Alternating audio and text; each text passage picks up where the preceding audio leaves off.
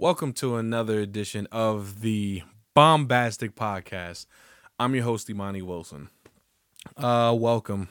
You're probably wondering why so spiffy with the red satin blazer or smoking jacket or whatever you want to call it, really. It's because this is a special episode, okay? This is episode number 3, the fourth in the series. And this so happens to fall on Valentine's Day. But that's not going to be the overarching theme for the whole episode, so you need not worry about this being some surely just mushy shit extravaganza. If anything, this is going to be a three-way. And not, there's no cue of, some random women coming to, embrace themselves, around my neck. That part of my life is over. If anything, this is going to be the regular show format, a little bit of Valentine's Day related-esque shit, and Black History Month, okay? Because I fucking realized we're almost 2 weeks into the month of February, which is pretty much exactly the halfway point. And I didn't cover shit Black History Month related, so that's shame on me. But firstly, let me just say, while I am doing this intro, that it fucking feels good to be, clean cut and shaven, okay? Probably wondering hey, whoa, the look is definitely different besides the red blazer. Yeah, I got, clean lined up. Shout out to my new barber, Big Mike. Feel like everybody knows a Big Mike somewhere. And yeah, this is me at 100% also. It's not me at that 90-ish or whatever the case may be. This is literally me locked in. I'm at 100%. I'm feeling like I'm ready to give in my 110% as I always do in these podcasts. And let me just say also, really, the reception I've gotten is fucking beautiful, man. It really is. It makes me emotional, sincerely. From all my friends, all the folks who've shared the shit. And, been able to go ahead and go out to give me feedback, give me suggestions. And I knew it was some shit when my dad called me yesterday, as of this recording, and was just oh, hey, I got your grandfather on the line. And my grandfather's such a fucking throwback. So he calls me, when I say throwback, he sounds like somebody who's from the movie The Warriors or something, or Uptown Saturday Night. He's just one of those cool cats from back in the day. So he'd be hey, man, what's going on, man? Hey, listen, I checked out, I didn't know you had a podcast, man. I knew it's a wrap once my fucking grandfather knows I have a podcast. So I'm man, this is crazy to me. I'm just getting so much beautiful reception from friends and family alike, the way, the shit, it just feels good. It feels real good. And like I said, more than anything, I just love all the support that I've gotten. So shout out to my boy, Chris Lokes and his podcast. Shout out to my boy, Miami V, my boy, Vicente.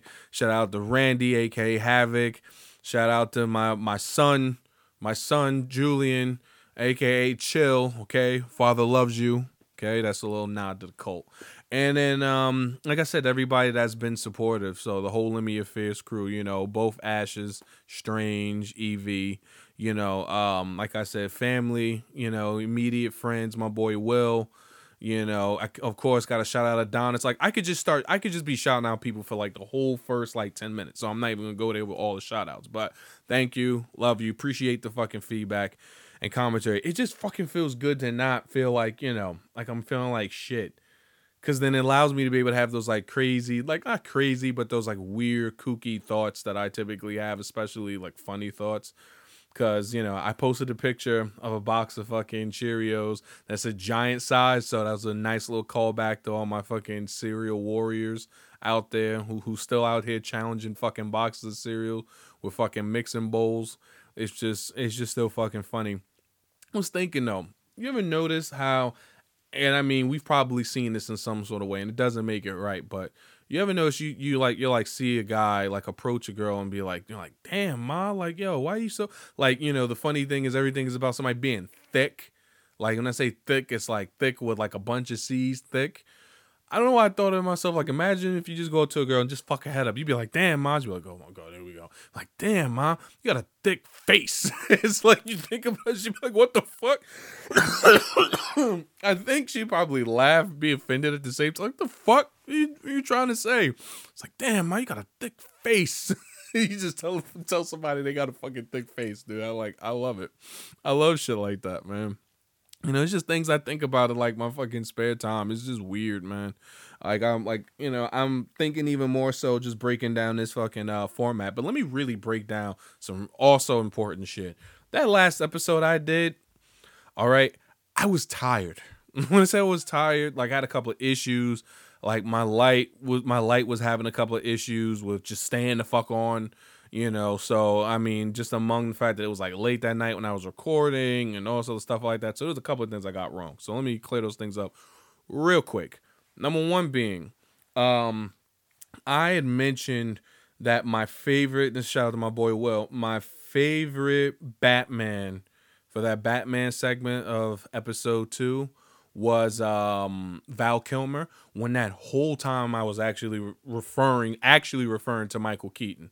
Because Michael Keaton's fucking Batman is the Batman. Let's not get it fucked up. Val Kilmer was like Batman for like one movie, and then I was trying to think how many movies Ben Affleck was. Apparently he was an Aquaman. I missed the shit out of that. What else is there? Oh, one of the games I kept saying it was like Days End or something like that. It was Days Gone. Okay, I even pulled up the art to the motherfucker and the shit was still, I was like, yeah, Days End. I'm like, what the fuck? Like I look back, I was like, I wasn't drinking, right? I was just fucking tired. I really was. Like I said, I was rocking the Scully. Okay, and you know, like I said, I had a bit of a struggle fro going, you know, like I said, the waves was dead, they dead now, I'm resuscitating them. And, you know, like I said, it just feels good to be back at 110%, being able to give my 110%, getting lovely feedback, being able to kick off all of this shit. And like I said, this special holiday edition covering Black History Month and Valentine's Day, which, speaking of which, I'm here to now drop an invaluable jewel. This is my guide of how you, as a single person, if you're a single person, it's for all the single people out here, how you can survive Valentine's Day in 3 ways. Number 1, the first way you can survive it is by random acts of kindness to others. Meaning, people, it doesn't have to be someone you have a crush on, doesn't have to be another admirer, it doesn't have to be something where it's like anything real weird or something like it, but just, I always say the best thing you could ever do is just give out of the kindness of your heart to somebody. Just give something. So if you're out and about, you see somebody that's less fortunate, buy them a meal. If you're somewhere, someone drops something, you know, help them out. I mean, if you just see a random like person, just offer them just a small token of gratitude. I mean, anything. Like for me, my biggest thing was just always giving like women like flowers on random. You know, and my thing is I would always have that look like, are you going to say something else? Is this the part where you ask for my number? It's like, no, that's just for you. Like, yeah, just have a good day. And the thing is, I don't ever do it because I'm looking for something. I do it just because I think that's just the right thing to do. I don't ever have to interact with those people ever again in my lifetime. They don't ever have to remember the gestures I did for them. It's just something I decided to do at the kindness of my heart. So that's the part of me that's super altruistic. So I say it's super dope if you just do things out of the kindness of your heart. That's number 1. Number 2, fuck all of that. And you can go from straight altruistic to straight hedonist and just treat yourself. Do whatever it is you have to do for you on this day, okay? Don't get caught up with the fucking misers online who are like, oh, lonely as F, single as fuck. What am I going to do? Oh, fuck Valentine's Day. Oh, this shit's for the birds. Look, you can bypass all that shit. And if you want to recognize it some sort of way, do something right by you. Go ahead and do some shit that's going to make you feel good in whatever way that is. I mean, so long as it's one that, you know, is healthy and constructive, but yeah, just do right by you. Just, you know, fucking stay your ass at home and get some fucking Postmates or Yelp or something. Just fucking chill. Put on your fucking series you always wanted to watch, or a movie that you've been meaning to watch, or play music and catch up on some reading that you've been meaning to do. Either way, do something that's fulfilling and that's right by you. Sometimes that's the best thing. It's kind of like what they say, you know, oh, well, you know, God bless those who help themselves without getting all super religious or something like it, but just do right by you. Care about your damn self. Sometimes that's what the fuck it is we got to do. Then there's the third option, which I think is probably going to be the most popular. Do nothing the fuck at all. How about that one? because Valentine's Day is just another one of these fucking holidays that we're like programmed to have to celebrate. And by celebrate, I mean spending fucking money. Think about it. You got to go get chocolate. You got to go out to eat. You got to go get jewelry. You got to go have gestures. You always got to just do some kind of shit on this random little day. And if you think about it, who set those rules up? And if you also think about it even more closely, and this is the part of me that's not about to throw on some tinfoil hat and shit, but you notice how every month of the year there's like some kind of holiday or something that we have to commemorate. And by commemorating, I mean recognize and fucking throw money at it. You're just boosting the motherfucking economy. And I mean, there's nothing wrong with doing that, but I mean, boost your own personal economy. Stay the fuck home, save your money, make yourself a fucking meal, do something right by you, meaning you do, fucking wash your ass, clean your feet, you know, clean your room or something like it, and just enjoy your day. You don't have to get caught up in the mix. It's just that simple. So, you know, I think people just get too caught up into the sanctimonious BS of these holidays and things like it. I, for one, I'm not going to be one of these people, okay? I'm not one of these people that get caught up in the mix. I tell people all the time, when it comes to me, look, I'm like, hey, sweetie, if you want to walk around in negligee for me, that's cool. You can walk around in negligee and make me a peanut butter and jelly sandwich. Or I will go make myself a peanut butter and jelly sandwich. And if I happen to turn around in your negligee, cool. If you're like, I'm just going to chill in sweats and do my work, so be it. It's just another fucking day in February. I don't ever want to make a big deal out of these things. Dude, I'm the kind of person where I don't even like to make big deals out of fucking Christmas. It just so happens that whenever I'm around people in gatherings, I'm like, okay, let me, not be that guy that's like, fuck that, we're not doing this bullshit, blah, blah, blah. I just don't get caught up in the silly shit of life, man. Life is already more complex as it is. Now I gotta fucking start throwing calendar days of the fucking month to be like, oh, by the way, let me give my full energy to wearing red and flowers and roses and shit like that. That's cool. Fucking support fucking local business and all that shit. But I'm just saying, at the same token though, bruh, just move on. That's it. It's another fucking day. Don't get caught up. But speaking of getting caught up, let me tell you what the fuck I've been getting caught up on Netflix. Look at that transition. Just butter. But yeah, what I've been getting caught up on Netflix, I finally fucking finished Twin Peaks season 2. My God, that was rough. Anybody who's a fan of the series Twin Peaks, as I've been speaking about it for the last few weeks, I've been doing this podcast, you gotta know that has been from, I don't know. It was one of those series that you saw. It's kind of like Dexter. If you ever seen the show Dexter, or even Penny Dreadful, or any of these other shows that really had a really good start at the very beginning of it, but then it just careened somewhere in a whole different direction. It was starting to get really weird. Like, it was already a surreal show as it was, and kind of, off the beaten path, but this shit just, it just went totally left. So I'm glad to say I did the first 2 episodes. Now I know all these other references. Now I have to just see that Fire Walk With Me film, and then I have to see the latest incarnation of Twin Peaks. I know they did a revival season like a year or 2 ago, so I'll have to check that. But then what I was getting caught up on was this new series on Netflix, fucking Russian Doll, with Natasha Lyonne and this actor Charlie Barnett.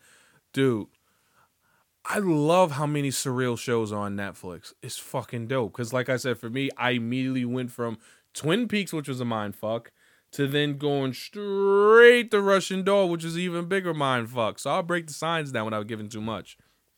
So this woman finds herself, at her birthday, I think she's turned like 36 or something like that, 32, 36, either way, in her 30s, hosted by her friends.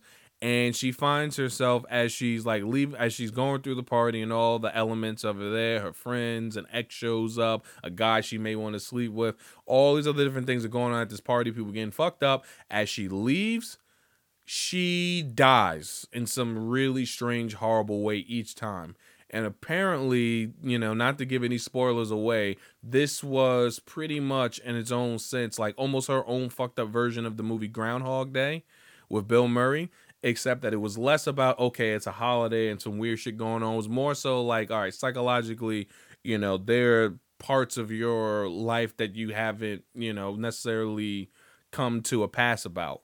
So with it, I'm on one of those same days because she started to really get the ropes of like, all right, my survivability, let me avoid this pitfall and let me avoid doing this thing and that thing. So she's like, she's super smart and really like breaking down how she can get through this day, because it took her a while to realize like, fuck, I'm dying horribly every fucking day and it's the same day and none of my friends or anyone else around me are hip to it. So then she runs into a guy, the actor Charlie Barnett by the name of Alan. And Alan is this guy who's like, oh yeah, it happens to me too. Yeah, I die every day.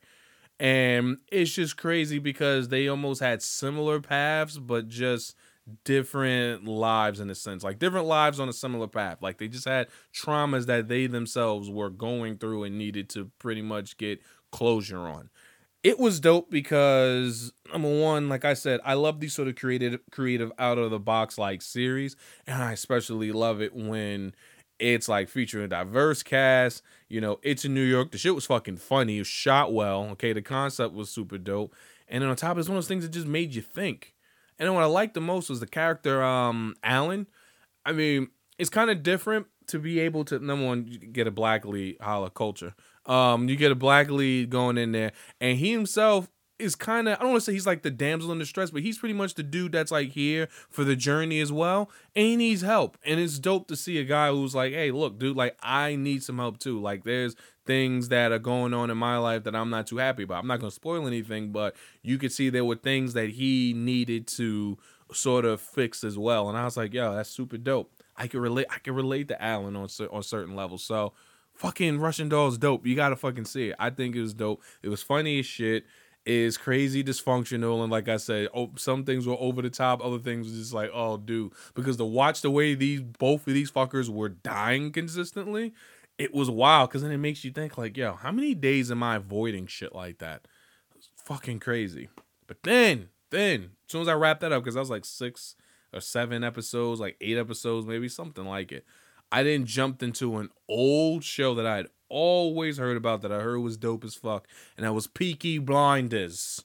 Okay, my boy Cillian Murphy, a bunch of motherfuckers. It's like a British BBC show, like a British crime drama. You know the Brits do crime drama the best. I'm not gonna knock any other groups, you know, any other folks on Walk of Life. For some reason, the Brits just got that shit on a fucking lock.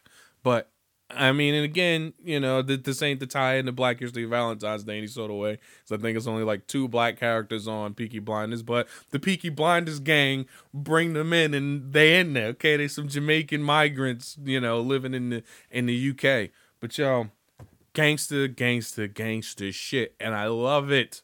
I love these sort of old gritty period piece like fucking series, man. It's just been dope. Like, so Netflix has me locked in. This is the most Netflix I've been getting in a while. And I mean, any other time would normally be a Marvel series, but you know, fuck all the fucking House of Mouse is moving those the fuck out. So Peaky Blinders is my new obsession. If you haven't seen it, definitely see it. It's pretty dope. You know, drama's good, action's good, it's pretty violent. The dialogue, characters are rich, background scenery, it's all super dope. Russian Doll, I definitely suggest it. It's new, just came out. You know, like I said, Natasha Lyonne, funny, smart, witty, you know, definitely has all this shit together. You know, Alan's funny in his own weird, neurotic way. It's just super dope series. Like, I definitely dig it. And again, Twin Peaks was a mindfuck. But speaking of fucking mindfucks, I'm telling you, my transitions are going to be A1 this episode, motherfucker. Genie. During the motherfucking Grammys, which we'll be getting into right after this particular subject, we saw the live action Aladdin fucking preview, which happened to feature Will Smith as Genie. And the internet responded and all saying at the same time, what the fuck is that? I, for one, definitely someone who still has his Genie doll from when he went to motherfucking Disney World back in like 94, 95. I'm definitely saying what the fuck is that. Number 2, you kind of need to give them a little bit of slack. It may not be the final like image per se, but it at least is giving you a rough idea. And it's just a little weird just because it's like, okay, I mean, we all should have known collectively it was going to be odd, because even if you had Robin Williams at this point, the Genie would have had an older face. It wouldn't have been probably. I mean, it could have been Robin Williams' body. I mean, it just would have been strange anyway. It's live action. You know, it's just going to be kind of odd looking. They should have just straight CGI Genie. They shouldn't have given him anyone. I mean, they did, but not even give him anyone's likeness. Just give him his own look, but then that person's voice. I don't see why we just didn't do that shit. But either way, nonetheless, the shit was definitely fucking creepy. People said it was nightmare fuel. People said that that's the shit that they see when they experience sleep paralysis at night. It was just a very, very odd offering for a live action Disney film. And I mean, the whole Aladdin movie right now is kind of shrouded with kind of like weirdness going on. Some people are like, oh, you know, you could have got, you know, a better Jasmine, which I think you could have. You pretty much got a Priyanka Chopra like Jasmine. I mean, you could have got one of these beautifully, wonderfully talented actresses from Bollywood, but instead you wanted someone who I think was a fucking Power Ranger not too long ago. Either way, she always looks upset and constipated anytime you see her during the trailer. Fucking Jafar, I mean, and some folks are already bitching about his voice. I'm like, I don't really give a shit. Just as long as this do-rag is popping. Either way, this is just one of those movies you go in with super low expectations. I don't think we should hold fucking Majin Genie to the highest fucking standard. Just let this shit slide. It is what it is. Maybe it'll grow on you. It's the fucking Fresh Prince of Agrabah. Just chill the fuck out, okay? Let the Genie live. That's all I'm saying. So, speaking of letting live, we gotta talk about the Grammys now. Breathe. Best rap album goes to Cardi B. Let me tell you why I'm both happy and pissed. So the whole thing is this. I'm happy because she's a representative of the Bronx. From our old hood, High Bridge. Okay? She's holding it down for the Boogie Down. I'm not mad at her. The Bronx needs good news since what happened to, you know, the kid out of the bodega, you know, RP to him, you know, peace and blessings to his family. And just the bum rap that the Bronx gets. I mean, you know, Cardi B is a success story. Someone who you saw literally come from, you know, like one of the lowest common denominators of society and now being the highest paid rapper this past year. So, you know, I mean, you know, not everybody's going to agree with her content, but still, she's still making a success of herself. Now, where I feel like it's fucking things up. As far as offerings that you had the late great Mac Miller Swimming, which was pretty much his like final masterpiece of work created. I mean, even removing my bias as a Mac Miller fan, I still think that he poured a lot onto this record and was trying to show that he was at least, you know, trying to move his life into a direction. You know, unfortunately, it was short lived. Pusha T's Daytona. I mean, you're talking like a 7-track offering that was produced exclusively by Kanye West. It was one of the biggest known albums within the year. I mean, it didn't have as many singles, but it was still well known, well received by fans and listeners. And it also was big because it came out around the time of him and Drake's, you know, public falling out.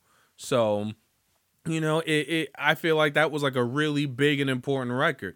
Cardi B's, however, of all those albums mentioned, I think probably charted the best commercially. She had the most hits from it, most singles, and that's probably where hip-hop is now fucked up, because it's not about the substance anymore. It's all about the commercialism of hip-hop, the bastardization of hip-hop. You're talking about a musical genre that was all about speaking about the struggles of people in urban environments and what they had to do to ultimately rise above or to empower those around them in similar positions. You ain't talking about that shit when you're talking about drip drip. You just not. Like that. That's the thing with Cardi. She's not offering anything to the game. So it's fucked up in that regard. It's fucked up highly in that regard. And I get it. She got the rap album of the year, only solo female artist to do that. I get it, but I feel like we pretty much awarded the latest hot commodity.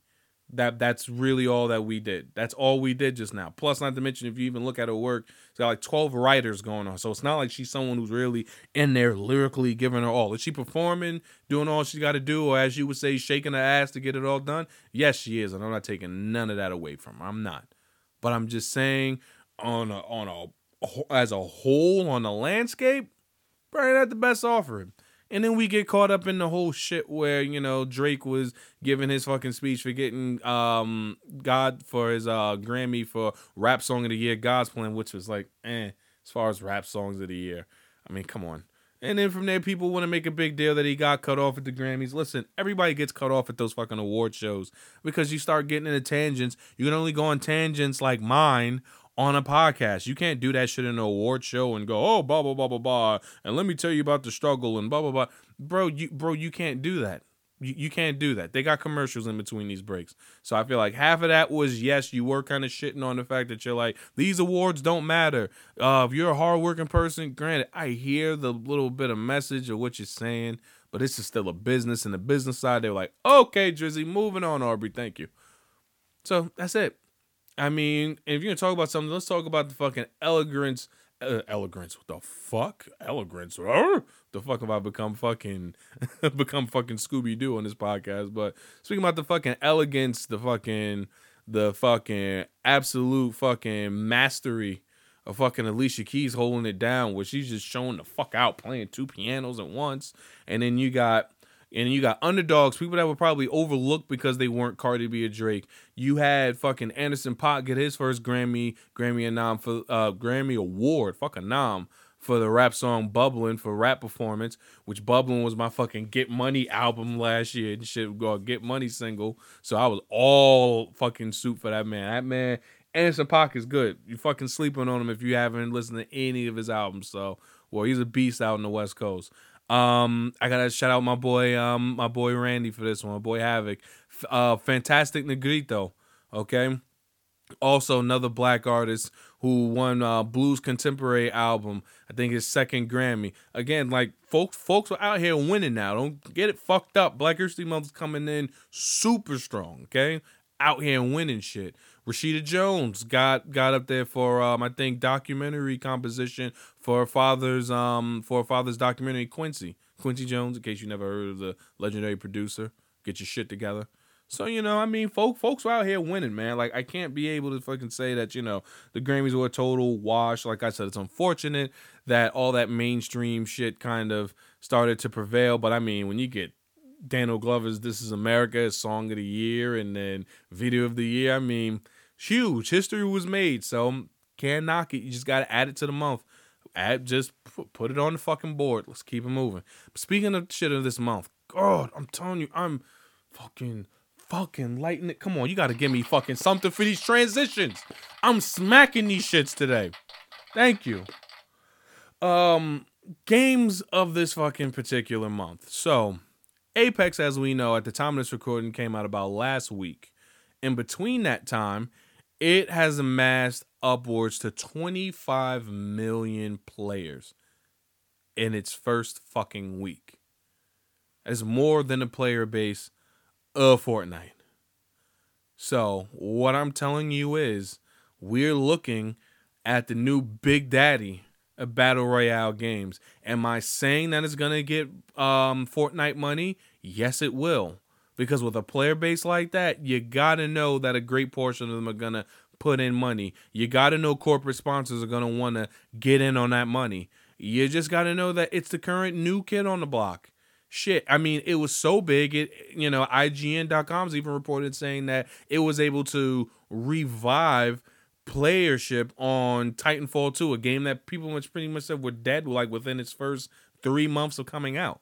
So this is big. This is like huge right now. Super huge. So fucking Apex Legends is killing it right now. I know some people, I know my boy Chris, he said he wasn't really feeling it, too much. And I'm like, hey, it was a game that took a little while to grow on me. So I think it's one of those things that you give it enough time, people are gonna, really get hip to it, because not everybody, when it comes to games, especially shooting games, want to build a fucking fort like in Fortnite. Like, no, it's just a new offering in that particular medium. So we'll see. As far as new games for the month, there's a list. So I'm going to go ahead and actually go through this list so I can tell you what I find to be pretty good and then what I find to be. So let's go ahead and look through this real quick. Let's go ahead and do this in chronological order, okay? By the time this podcast is out, Catherine Full Body should be released. And Catherine Full Body is a sequel to the game Catherine, which like this weird sort of Japanese RPG puzzle game. So this is a sequel to that. I think that's going to be dope. I don't even have to really give that too much thought. Far Cry New Dawn, a new installment to the Far Cry series. I mean, they already have my attention because Far Cry has been pretty good since at least 4. I never played the earlier ones. I know some people are like, how dare you? What the fuck? I mean, I'm just keeping it real. I mean, so far, I like the gameplay mechanics. I like the looks. And I think they're trying to move as far away from the last Far Cry, which started to get real heavy in its story. And this one's just more about like chaotic, shoot 'em up, bang, bang, all that good shit, which sometimes is all you need in FPS. You don't need too much of a enriched story because not everybody's here for all of that. Just give a nice map, nice gameplay mechanics, an assortment of weapons and shit that one gets to choose from, you know, gameplay modes, hopefully some fucking dedicated servers. All right. And let's just get this shit going. Let's see. That'll be out on the 15th. The highly anticipated fucking Jump Force featuring all of Shonen Jump's favorite anime motherfucking characters all on this Smash Brothers like game offering is definitely highly anticipated. I know it because my dear son Julian, you know, aka Chill, is gonna be all over that. That's right. There's your drop. Father loves you. That's a little reference to my cult. And I know that's a really highly anticipated game, so that's also huge. And that's a huge. Another highly anticipated, well, probably moderately anticipated game, only because fuckers been waiting for it as long as they've been waiting for fucking Kingdom Hearts 3 is fucking Crackdown 3. I mean, I and this isn't because I'm someone who doesn't have an Xbox or isn't fond of an Xbox. I just don't know if at this far along, if Crackdown 3 is going to be able to live up to its like, I guess, anticipated hype. I don't really know. I feel like it's one of those games that people are probably going to really want to hope for the best for, but I don't know if anyone's like running out like, yeah, dude, I got to get Crackdown 3. No, you'll probably see a price drop in like the first week and a half to 2 weeks, and that's just being honest. Then from there, you've got Anthem, which will be out on the 22nd. Now, let me tell you why I give Anthem this, and trust me, I understand there's going to be some bias because I actually have not played the game. What I have done is seen plenty of gameplay, and I can already predetermine based off of the accounts of gameplay and people among my cult/clan who have played the game during its beta last week.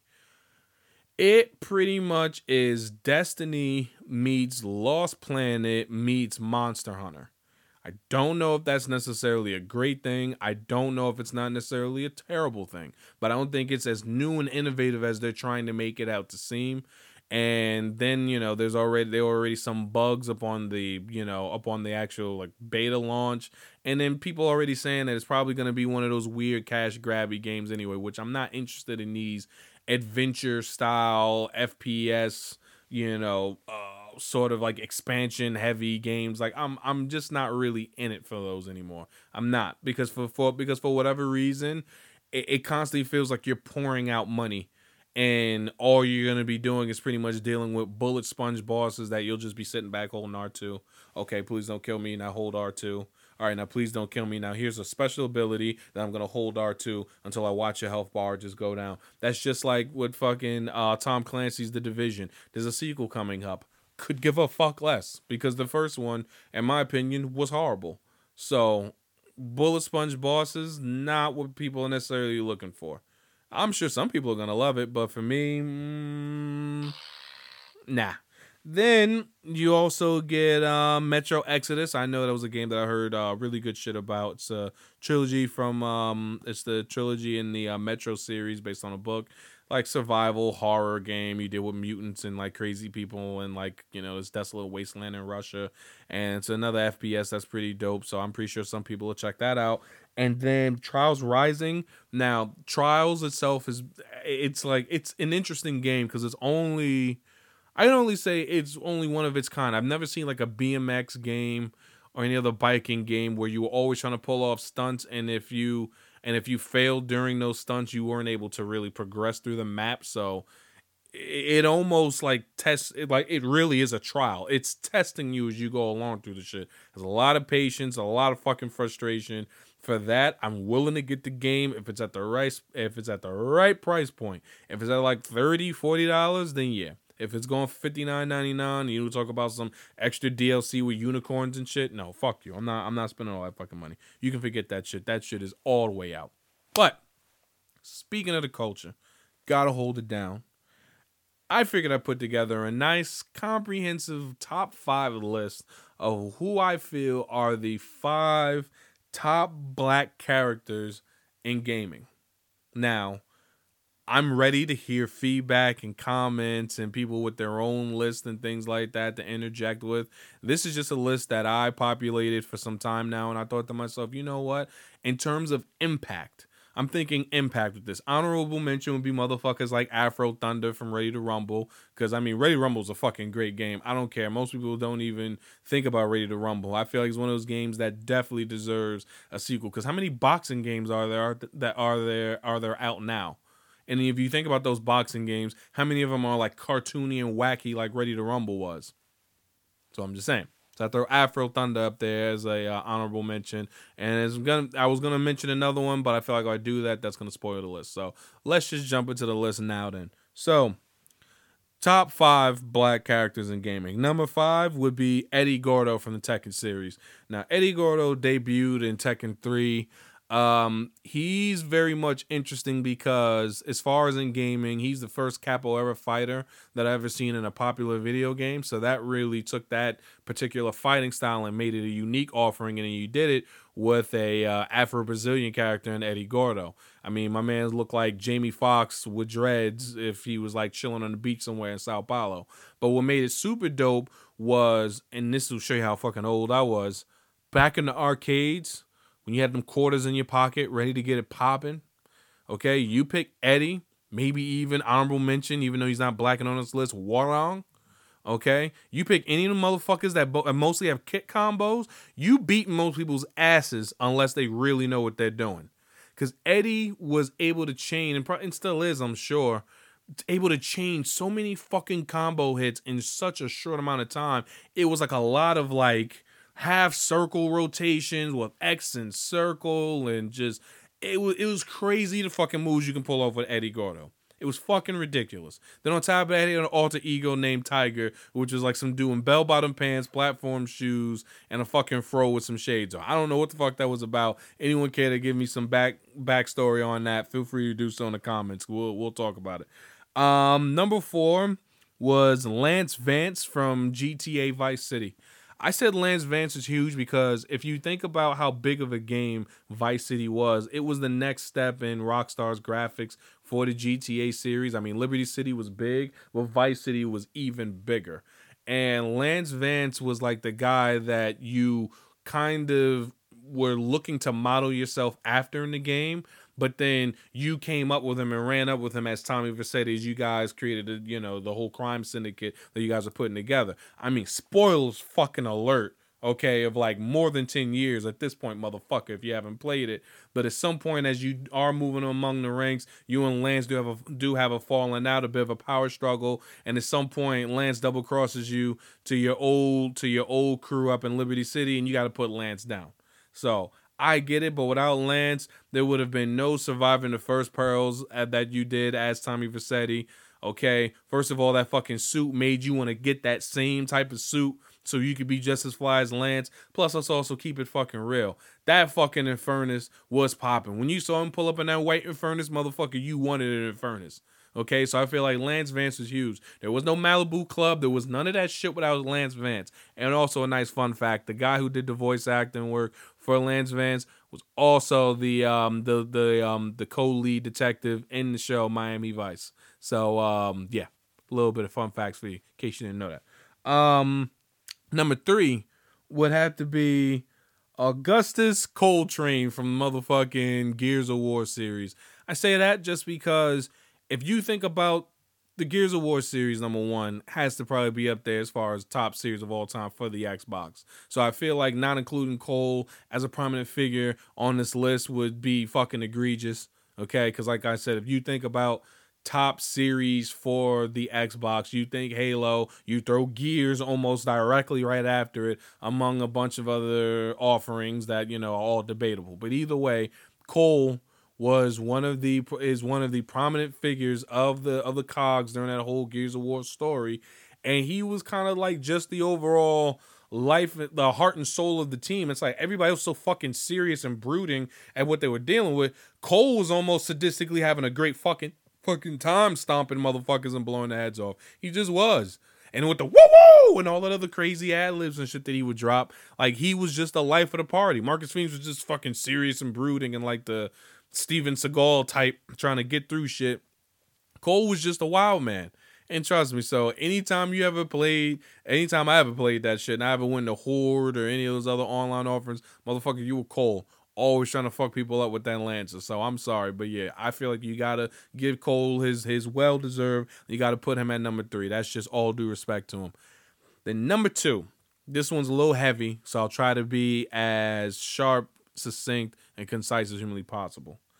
You gotta give this to Aya, aka Amunet, of the Assassin's Creed series. Number 1, she is referenced as early as Assassin's Creed 2, which is probably any fan of the Assassin's Creed series' favorite Assassin's Creed, which is number 2, okay, with Ezio Auditore da Firenze, okay? When you go into spoilers, again, more than fucking 10 years, get your shit right, about maybe 10 years on the nose. When you get to a certain part in the end game, you go into the Assassin's Tomb where you try to go get Altair's legendary assassin's armor, and you notice all these different like monuments to the assassins over the ages of time, and you see that one of the earliest, if not the earliest assassin, is one named Amunet, the hidden one, and how she pretty much killed Cleopatra with an Egyptian asp. So that was back then. Now taking it to the latest game, which its iteration came out about last year, and Assassin's Creed Origins, you had it to where you played Aya for about maybe 30% of the game. Now, granted, you played Bayek, and you're probably thinking, well, why not Bayek on this list? And the reason why I'll tell you is this. And again, spoilers in case you don't want to hear this shit, okay, in case you didn't play the game. But as the story progresses and you go along, you come to see that their relationship at some point gets very complex. They're all to the mission of revenge because they lost their son. And to make a long story short, they complete their mission. They both survive, but they ultimately go their separate ways. Bayek is completely set up on trying to restore order and peace and maintain the lands of Egypt to his old village of Siwa and all across the board. As far as Aya Amunet is concerned, she's more so concerned with trying to look at the larger picture, which is, well, we need an order that are always going to be here to make sure that we keep those in power in check, because absolute power corrupts absolutely. So her whole thing was as well, we need to maintain this order that we have. So she called it the Hidden Ones, and the Hidden Ones would ultimately become the Brotherhood of Assassins. So to make a long fucking story short, Aya is pretty much the mother of all assassins, because she was the one that actually put the Assassin Brotherhood together. She was a co-founder. So yes, in conclusion, because I had to go ahead and get a female on the list, I had to get a woman on the list, I figure Aya is the most prominent black female character in gaming, period. She was featured in the first Assassin's Creed 2 with Ezio, and she finally got her story told along with Bayek and Assassin's Creed Origin. That's why she's so high on this motherfucking list. And that's what brings me to number 1, because this motherfucker was played by many, beloved by many, and definitely took advantage of all the new features, the new accoutrements, and everything that came with playing him, and that's motherfucking CJ from Grove Street from motherfucking Grand Theft Auto San Andreas. Why I say that shit? Simple. You able to dual wield guns.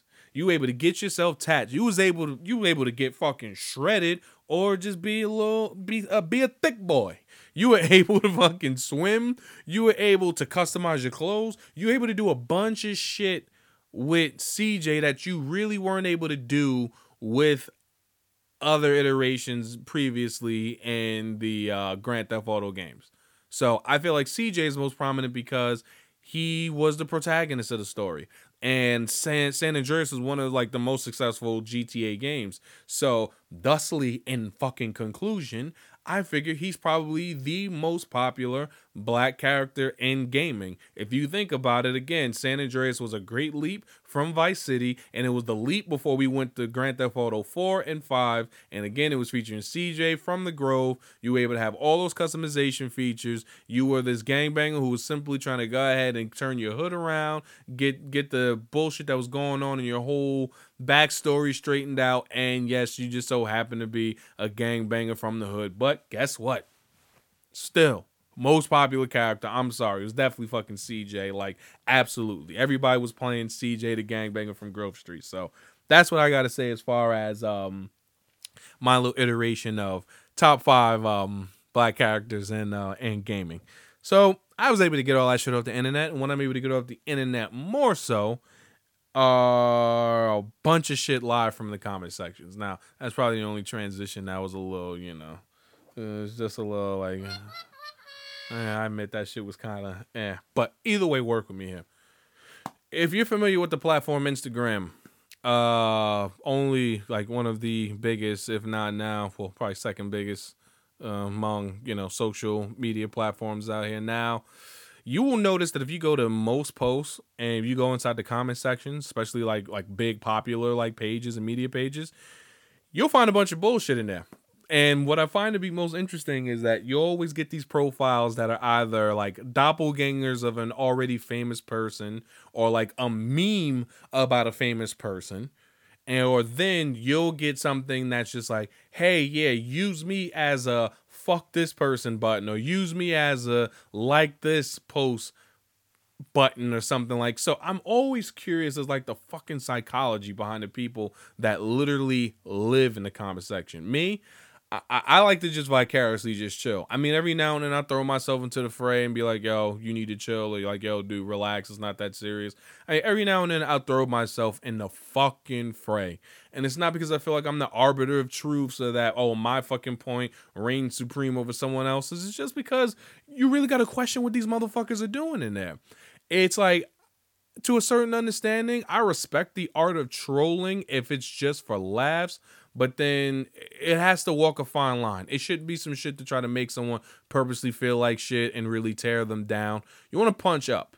Like, I can appreciate white hat trolling. Like, I can appreciate something if it was, like, making fun of, like, let's say, LeBron's hairline. He doesn't give a shit about that. You think LeBron gives a fuck about what you say about his hairline? No. He doesn't give a fuck. Not at all. But, I mean, if it's something, like, along the lines where, like, I'm thinking about it now, like you'll see shit in comment sections that'll just it'll change you. It's changed me. I think what especially gets me are the folks who go to certain like media pages and they just have to get their shit off their chest and just say something fucked up or just say something really negative. And you think about it, you have the right to do it, but it's like, why?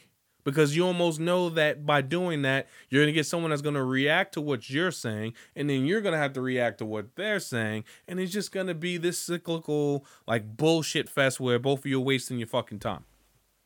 So, I don't get it, but I can tell you, oh, hold on, I got to mention a sponsor. As you know, the motherfucking drink of the day, the week, the month, and the motherfucking year, water. Gotta get those shout outs when they count, baby. But I think the strangest thing was that I remember seeing like, and this is from like a bunch of guys, they'll go up to like, let's say a post on like Wired, and Wired will mention something about Donald Trump. Now, it doesn't make a difference where the fuck you fall in a political, you know, spectrum, okay? I know people that are pro, anti, don't give a fuck, all shades in between, all flavors. But it'll be the person that'll see something like that on Wired, which is like a technology magazine and outlet, and they'll go, I don't want to see this political stuff up here. This is bullshit. I'm unfollowing the page. You motherfuckers have lost your way. First of all, dude, you're talking about a multi-million-dollar company that is owned most likely by probably as an agency that does their postings, which is also a multi-million-dollar company. that sees this fucking content as relevant to their motherfucking brand.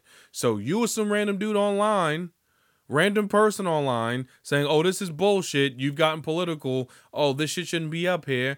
It's fucking verified, which is important, verifiable information. Who gives a fuck about random dude's opinion on there? So me, that's where I normally, like, I slide in. I don't normally laugh at motherfuckers. I'll put the Nancy Pelosi, you know, clap gift to a motherfucker or something like it. Or then, even more so, you'll get a motherfucker to go on GQ. Speaking of Anderson .Paak earlier, I had a picture of him and his son celebrating his fucking Grammy, his Grammy award. And somebody go up to him and be like, who? I'm like, bro, you want to know who the fuck that is? Number one, they added him, so you can go see who it is. And number two, don't be that dickhead, because it's someone who's clearly done more in their time in their career to be fucking recognized by not only the Grammys, but GQ to post them on their fucking Instagram. Don't be that guy. Don't be that person.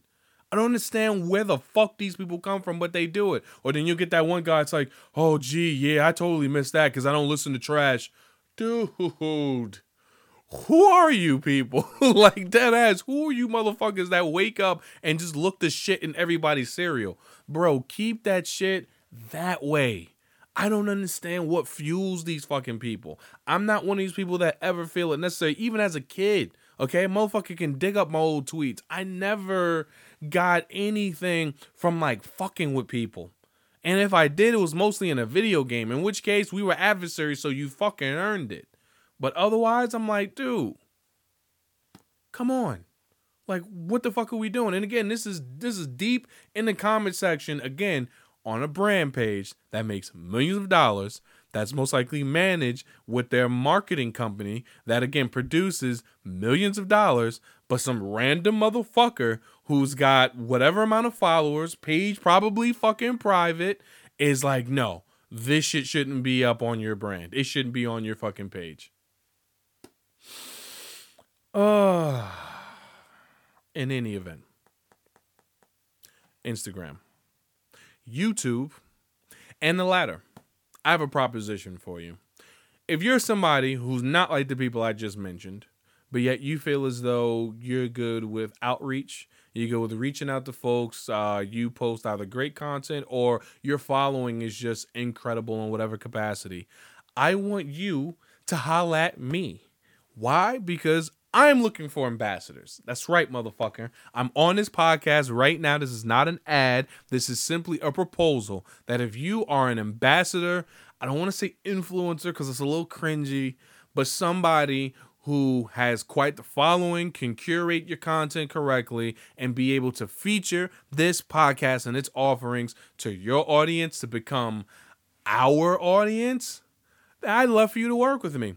If you're if you're a lady who's like, hey, I'm really great at my work, or you know what, people love my look and my vibe, my aesthetic, cool. People find you hot, they think you're gifted and talented, fantastic. I want you to DM me. If you're a dude and you're just like, hey, people love my look, they love my aesthetic, they love my high cheekbones and the way that I take pictures of myself in the snow, granted, you come over here with your fucking fresh face, and I want you to go ahead and fucking help fucking disseminate my offerings to the masses. If you're somebody that's non-binary, doesn't even register in any of those categories, you're just your own person, your own being, and people fuck with you, they fuck with your vibe, everything, your aura, all things in between, guess what, motherfucker? I want you to come up in my DM and I want you to hire me. This is a proposal to be able to work for me. I want to be able to get my offerings out there to be disseminated to the masses. So that way people can get the amazing content, the amazing detailed work, and we can work together. We can be a team. You get paid. You'll get your own recognition. And when merch and things like that start rolling out, you'll be right there to go ahead and be a part of it. So otherwise, I like to say, this has been a fucking interesting podcast.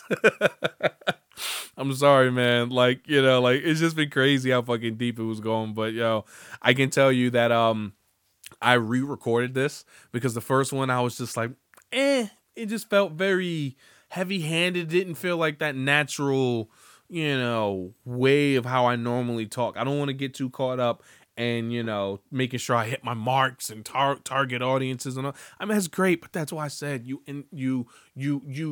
grand marketeers, you ambassadors of all things dope, holla at me. We can do this together. And for you viewers, you listeners, thank you. It's been another episode. This is the fourth one of the series, one of many to look forward to. This is episode 3. Please take time, like I said, to go ahead and give me your feedback, like I said, based upon what I've told you as far as your Valentine survival guide, what I'm currently watching on Netflix, my top 5 black characters in gaming. You can talk about the Grammys. You can talk about that scary ass Genie, and just, I mean, talk shop with me. I'm literally just hitting everybody up who literally leaving me some sort of comments or feedback. I love picking people's brains, and like I said, this just feels great. I love all the support, all the, you know, responses I'm getting. So feel free to like, comment, and subscribe on this video and up on this podcast. Feel free to like, leave a rating, and subscribe on whatever platform in which you listen to your favorite podcast. And that is it for me. I am your host, Imani Wilson, and this has been another episode of the Bombastic Podcast. Peace. We out.